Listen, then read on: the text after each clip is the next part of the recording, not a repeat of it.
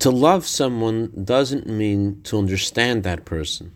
It means to make room for that person. Good morning. The famous tzaddik, the Chozeh of Lublin, was once praying in a forest, and he noticed a man who was trying to build a little hut. And the man had taken various pieces of wood and stacked them upon each other. But he noticed that each of these pieces of wood had various protrusions and imperfections, and he was wondering, how is this going to work?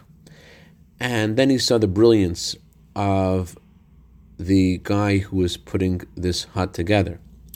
Instead of taking off the protrusions, he had chiseled out holes in the corresponding piece of wood, and he just fit the protrusions with the holes.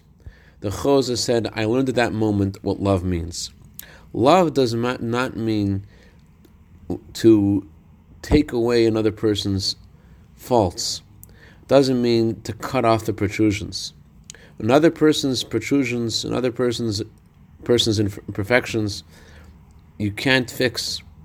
All you could do is make a hole in yourself to be able to handle that person's imperfections.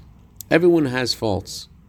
And just like we want others to accept us the way we are, we have to make room in ourselves to accept others the way they are. This is especially true in a family. Each member of a household is in it together. You have to build holes to contain the faults of those around you.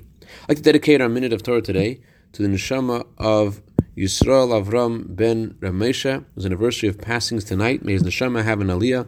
May he be good to better on behalf of all his descendants and their families. B'sach klal Yisrael. Have a wonderful day.